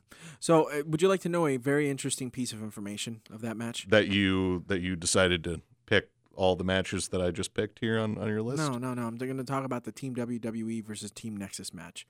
So, uh, Edge and Y2J were trying to talk Cena out of ending the match the way that he decided to end it because I think he made everybody and their mother tap out in that match and just make him look super weak. I think he won like being the only one left against three members of the Nexus. Um, Oh, by the way, they've Yeah. said ad nauseum, Jericho and Edge have both said this, that Cena changed the ending of the match yes, that's what I was actually about to say. In which he was going to get DDT'd on the floor on the concrete by Wade Barrett, and then he, Barrett, and um, what is the other guy's name? It was um, there was Heath Slater and Justin Gabriel. Justin Gabriel. Thank you. that uh, Gabriel and Barrett were going to survive because they were going to beat. Right. Or or something where like Gabriel would lose and then Barrett would end up winning out. That is it. correct. So that being said, um, Cena changed that, and because of that, Cena. This is just a rumor. I don't know how accurate this is, but Cena then lost every year at SummerSlam for the next six years as a way of basically kind of paying back what happened at SummerSlam 2010. So he lost to Punk in 2011. He lost a triple threat in triple threat in 2012. He lost in 2013, 14, and 15, and 16. He lost all of his much matches at SummerSlam. That's that's an interesting story. I don't know how factual it is, but I was just a very interesting tidbit of information that I wanted to offer to you, especially after having picked that uh, that tag team match as your number five. My number four, sir, is John Cena versus Daniel Bryan at SummerSlam 2013. Excuse me. What? That's your number four That's match. number four. Yeah, what the hell? Four? You just picked Four. you just picked five. Team WWE as Team Nexus. that Don't was you? a great match. You left out John Cena and Seth Rollins to put in Team WWE versus Team Nexus. Are you kidding me? Are you high, Ross? I don't even know what to say to you right now. I don't know now. what to say to you. Yes. I don't even know what to Daniel say to you Daniel Bryan right versus now. John Cena at SummerSlam 2013. You put four, four. four, Four. Cuatro, cuatro, cuatro. I am disgusted. I'm disgusted with you at the fact that you left you. out the other two matches out of your top five for Team Nexus and Team WWE. Are you crazy? Any hoozle, John Cena versus Daniel Bryan for the WWE title with Triple H as special guest referee. That match was fire, but it wasn't fire as my other three on my list, sir. okay. Okay. Okay. I I, I cannot believe Team WWE versus right. Team Nexus. Are you kidding me? All right, number four on my list is the Universal title match from SummerSlam 17 between uh, Roman, Joe, Strowman, and Brock. And I shout. normally hate Brock Lesnar matches, That but match uh, was fire. that match was great. Yep. Uh, it's probably the last time Joe was actually positioned in a spot where you know he was actually treated as like main event talent. Absolutely. Um, he looked like a million bucks in that match. And by the way, for those of you who didn't know, Roman Reigns took a clean pin in that match. He did. after He an did. F5, He sure did. which is shocking. Uh, for that storyline, because you wanted to protect Strowman, Yeah, and because Joe Had was just lost at Great Balls of Fire. That's correct. Yeah. So it actually makes sense for Roman to take the pin there. Absolutely. Especially if the storyline is Roman's going to beat him. Yes. It only took them three years to do it, but It took yeah. him one year exactly from that point. You're absolutely correct. Okay. All so, right. so that's my number four. I'm, All I'm just going to make it uh, quick and dirty on that one. Fair enough. My number three is John Cena versus Seth Rollins at SummerSlam 2015. You, you I can. I'm so mad that this is not in your top. It was a winner take all match, by the way. That match was dope as all can be. By the way, just really quickly, I forgot to mention that John Cena versus Daniel Bryan. Daniel Bryan won. Obviously, got cashed in on by by Randy Orton after Triple H pedigreed him in the middle All of the right, ring. timeout. Yep. Was this the match where Rollins broke his nose? No, this uh, the broken nose was like four weeks prior. This was when Okay. John, um, what's his name? John. Bradshaw Layfield, No, not John Bradford. um, Comedy Central. Jon Stewart. Jon Stewart got involved. Hit. Um, Yeah, I knew I didn't like that match for a reason. yeah, Because Jon John, Stewart- Stewart, beat John Cena. Jon Stewart brought in a chair, hit John Cena in the back, and his excuse was he didn't want to see John Cena beat Ric Flair's 16 world record, uh, 16 world championships because he loves Ric Flair. Yeah, I knew it was off my list for a reason. Yeah, I mean that. Okay, you take that away and remember the fact that Seth Rollins dressed up as the White Power Ranger in Brooklyn had everybody on his side and put on a hell of a show against John Cena. This match was dope as all could be. Um, I mean, it was amazing. This match was truly, truly great. I really think that this was one of the coming out parties for seven for Seth Rollins. I'm going to surprise you with my number three. All right.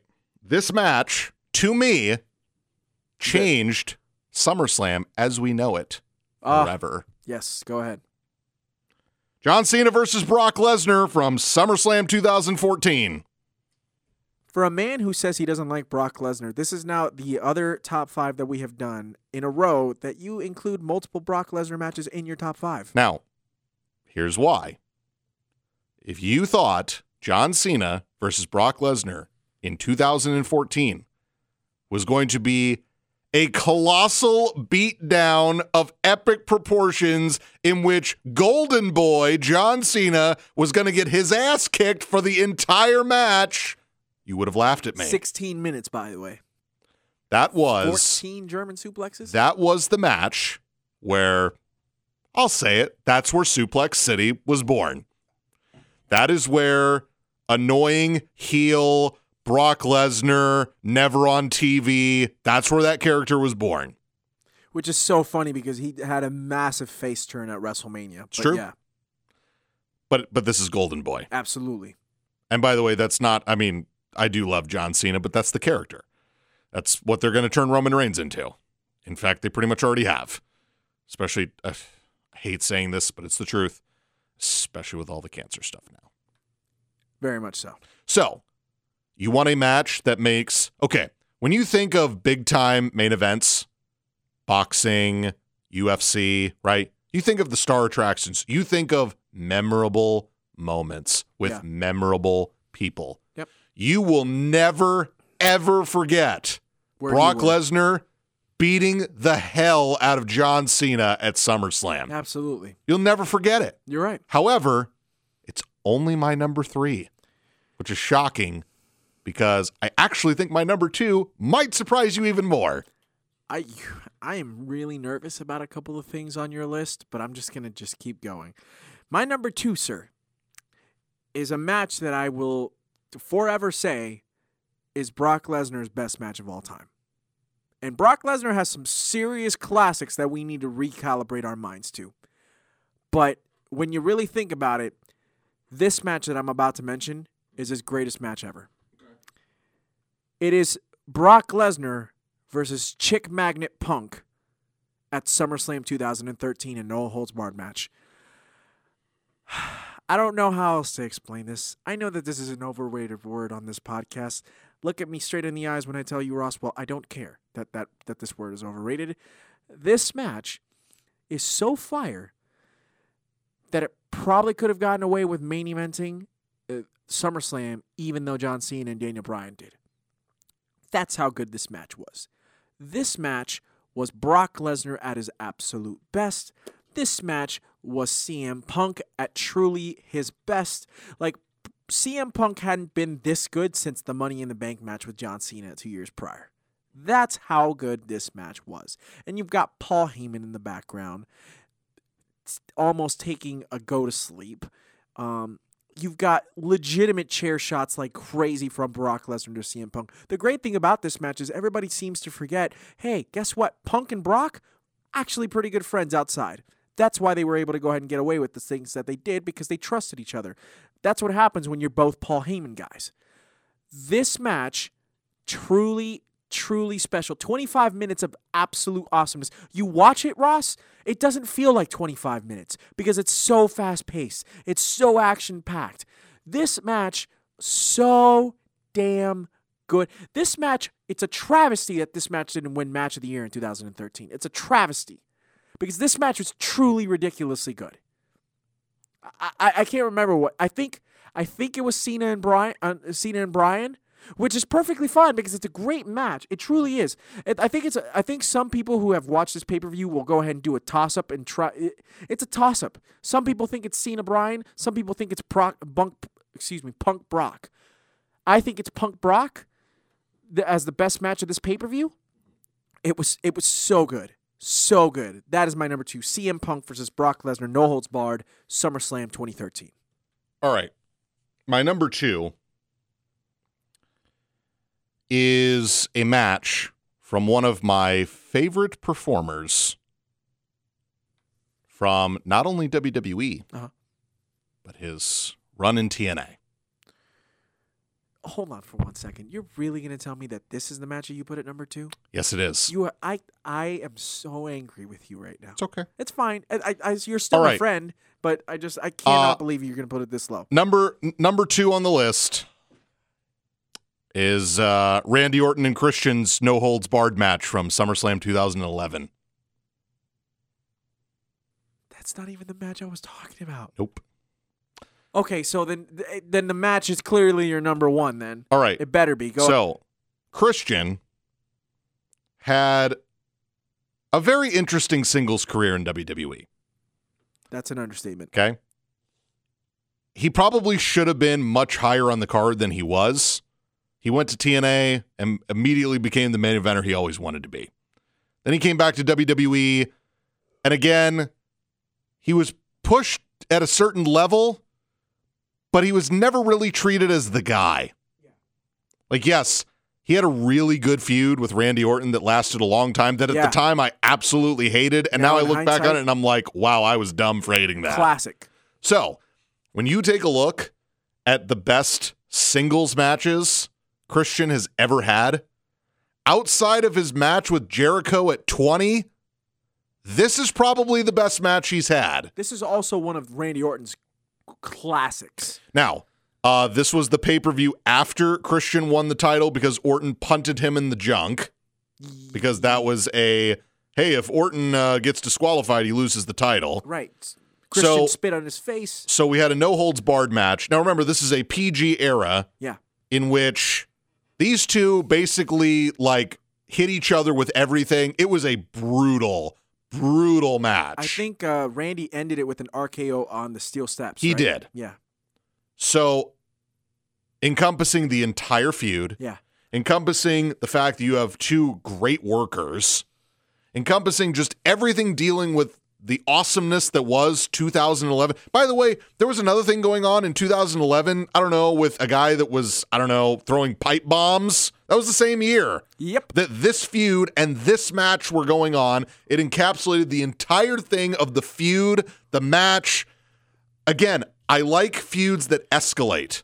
We Oh, got yeah. up to this fact where this was the okay, now we're just going to beat the hell out of each other. It was a great match. And that was the culmination. And that's why it's my number two. All right. Well, I'm a little bit petrified to know what your number one is, but it's fine. It's okay because if you don't put it on your number one, I mean, it's it's fine. It'll be the first time that we've disagreed on a top five in a long time. All right. My number one is what happens when you take the best wrest- the biggest superstar of a generation, and you put him against the best wrestler of that generation. Okay, so ah, you're picking 2016. So, for those of you who I don't- knew it. I for knew those, it. I mean, here's the thing though, Ross. Like, how could you not pick this as your number one of the last ten years at SummerSlam? This match is amazing. It's not fire. It caused forest fires. It's volcanic. The match I am speaking of, ladies and gentlemen, is Jonathan is John Felix Anthony Cena versus Alan Jones Mr. AJ Styles, Mr. the real best in the world, at SummerSlam 2016. Watch this match, ladies and gentlemen. Then come back to me and tell me, Jorge, what did you just put us through? And I'll tell you, I put you through 21 minutes of absolute awesomeness, is what I put you through. This is the best match of SummerSlam in the last 10 years. This might be in the top three greatest SummerSlam matches of all time. This is going to go into the catalog. Actually, this is in the catalog of John Cena and AJ Styles in their top five matches, period. Their last two matches in their feud are in the top five of their entire catalogs, period. If you don't think that their Royal Rumble match was just as good, if not better, you're wrong. You're dead wrong. Their SummerSlam match was such an improvement from Money in the Bank. And by the way, their Money in the Bank match was dope as all can be. That match was awesome. But what makes this match super special is that AJ Styles went over clean, clean as a whistle over John Cena. And then it forced John Cena to leave his armband in the ring. It's basically what changed the entire complexion of how we know John Cena at this point. After this moment, John Cena said, I am leaving everything here and AJ Styles is now the new standard bearer of WWE going forward. That was basically the passing of the torch. John Cena passed two torches on in 2016 and 2017. 2016, he passed the torch to AJ Styles as the basically the measuring stick of WWE, and in 2017, he passed the torch to Roman Reigns as the face of WWE. The only thing is that AJ Styles, for about a year, was telling everybody that he was the real face that was running the place. And guess what? I don't disagree with him. With all that being said, AJ Styles, John Cena, SummerSlam 2016, Brooklyn, New York, Barclays Center, 21 minutes. Get in there, get some, take it. You'll love it.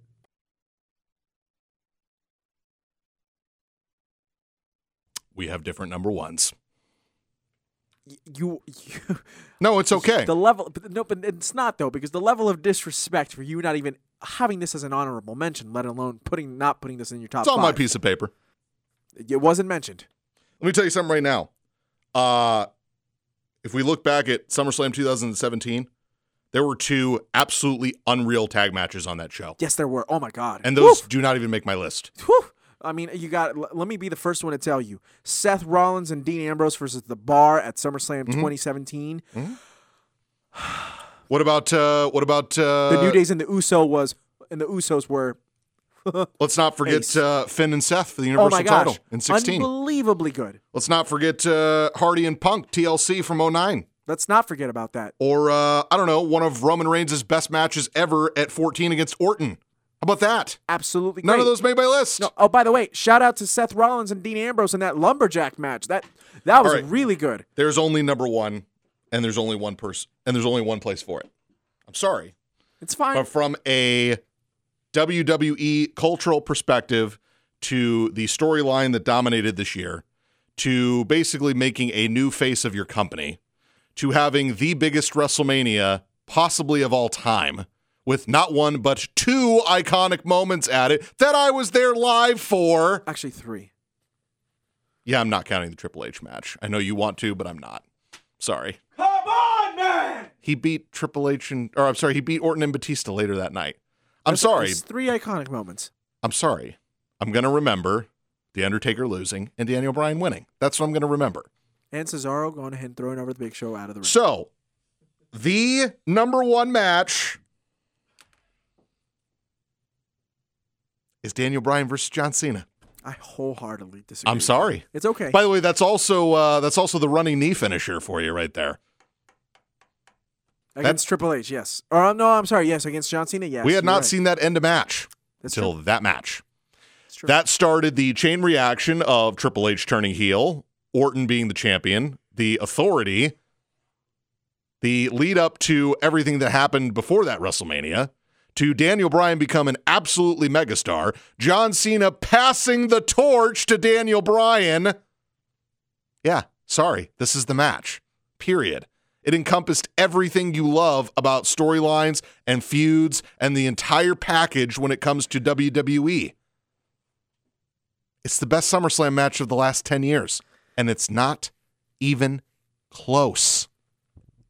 Before we end this show, I want you to know, I'm not mad that this is your number one. You're just mad that the other ones aren't on my list. I'm mad. No, I'm not even. I'm not even mad at the fact that Rollins and Cena isn't on your list. I'm not even mad at the fact that Nexus and w- versus Team WWE is on your list. I am pissed the hell off that you don't even have AJ Styles versus John Cena on your list. It's on my It it's on my piece of paper. You didn't even say it was your honorable mention. You said your honorable mention was CM Punk and John Cena, and what was the other one? And and John Cena versus Seth Rollins. Yeah. those were your honorable mentions. And those are good matches. That AJ Styles versus John Cena is better than. Let me tell you something right now. When I think of AJ Styles and John Cena, what do you think the first match I think of is? I understand it's the Rumble in 2017. Thank you. That's fine, but I'm sorry. So I can't consider The- the the- the, the- second best match of their feud to be a top SummerSlam match. Can't do it. Can't do it. Listen to yourself and You- ask yourself Okay. how much sense that makes. Think of the think of the theme that I went with for my top five. I, th- th- please tell me what the theme was because I'm so flabbergasted at Okay, everything that's from going on. from five to one, I went with matches that impacted not only the competitors in the ring but the company. everything that I just said also impacted everybody. It's fine. Like Braun Strowman became a megastar. Um, Daniel Bryan became a megastar. All right, let's see. Rollins became a megastar. Punk and Brock put on a classic, and it's in both of their top threes. Okay. And then S- Styles became the standard bearer measuring stick of WWE from John Cena. Okay. Feud ender, feud ender, feud ender, feud ender, Roman losing clean in the middle of the ring. Okay, I got a better one for you. Classic, classic, classic, classic, classic. Okay. I don't give a damn. Classic, classic, classic, classic, classic. I can do this all day. Okay, w- Team WWE versus Team Nexus is not a classic. It is. It's not. It's a good is not- match. it's not. It's not that good. It's a good match. All right, Ross. It's a good match. Whew. I want to repeat what I did last week. I love being right. I love being right. That's true. I do. Whew. Love it. What a show this was. Hey, this is why we don't talk about lists beforehand because then it doesn't influence the other person to change their list. It's all good. I, it's fine. It's fine. I'll be okay. I'll, I'll move on. Oh, I know this. you will be. Yeah. Yeah. You're wearing a pink shirt. You're fine. it's fuchsia. It's pink. It's fuchsia. The point is, that's why we love doing this. We love our uh, we love our debates. Uh, I'm sure there are those of you that agree with the J Man. There are those of you that agree with me. I don't know if anybody agrees with you on that Team w, WWE versus Blah, blah, blah, Nexus. blah, blah, I, blah, am sorry, tripping all over yourself with it. I'm so I'm sorry. I'm tired. Hey, it's been a long day. It's my list. Yeah. It impacted an entire year of programming that year. Okay, that's fine. Yeah. I just It's okay. Styles and Cena. It's a good match. No, it wasn't Ross.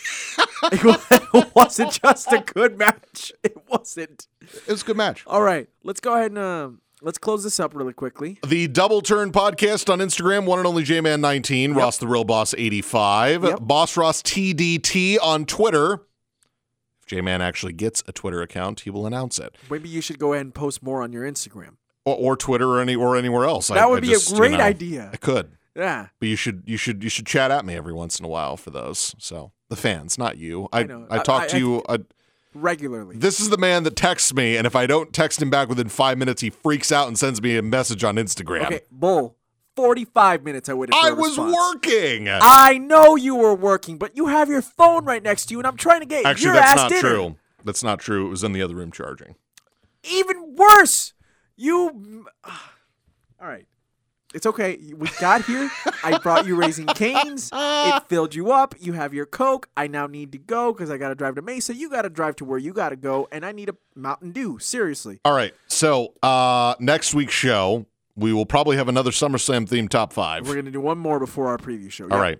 And then uh, we are going to have a whole list of shows here. We've got uh, NXT Toronto. Oh, NXT Takeover Toronto, of course, SummerSlam. Uh, SummerSlam, there's like six matches already. I'm sure we'll have like 12 more. That is correct. So as of right now, this is what the card is running down as. We got um, Randy Orton versus Kofi Kingston for the WWE Championship. Yep. We have Brock Lesnar versus Seth Rollins for the Universal title. Yep. Becky Lynch versus Nat- Natalya for the Raw Women's title. Bayley versus Ember Moon for the SmackDown Women's title. We have Kevin Owens versus Shane McMahon. We have Bray Bray Wyatt the Fiend versus Finn Balor. Am I missing anything else currently? Uh, if Kevin Owens loses, he quits. South. Thank you very much. So That is it. That's your six matches as of now. Uh, I'm sure we will have other matches to announce. Uh, we'll have another G1 update next week. Absolutely. There'll be more dates. Potentially another im- minute of impact. Yes, your moment of impact. Hopefully, we'll be coming back next week. As uh, there's there's plenty to talk about in that company. We For just sure. we just end up not having time. So I just want to go ahead and give a quick shout out. I got to give a shout out. Puerto Rico, I stand with you. New day, just will move forward. It's a beautiful thing. I, I had to get that out there, man. I'm sorry. It was just it's just it's too emotional for me not to go ahead and mention. it's a new day. Yes, Yes, it it is. Shout out to PR. I love you so much. For the J Man, this is Boss Ross, and this has been the Double Turn Podcast. We will catch you on the flip side. Hashtag too sweet.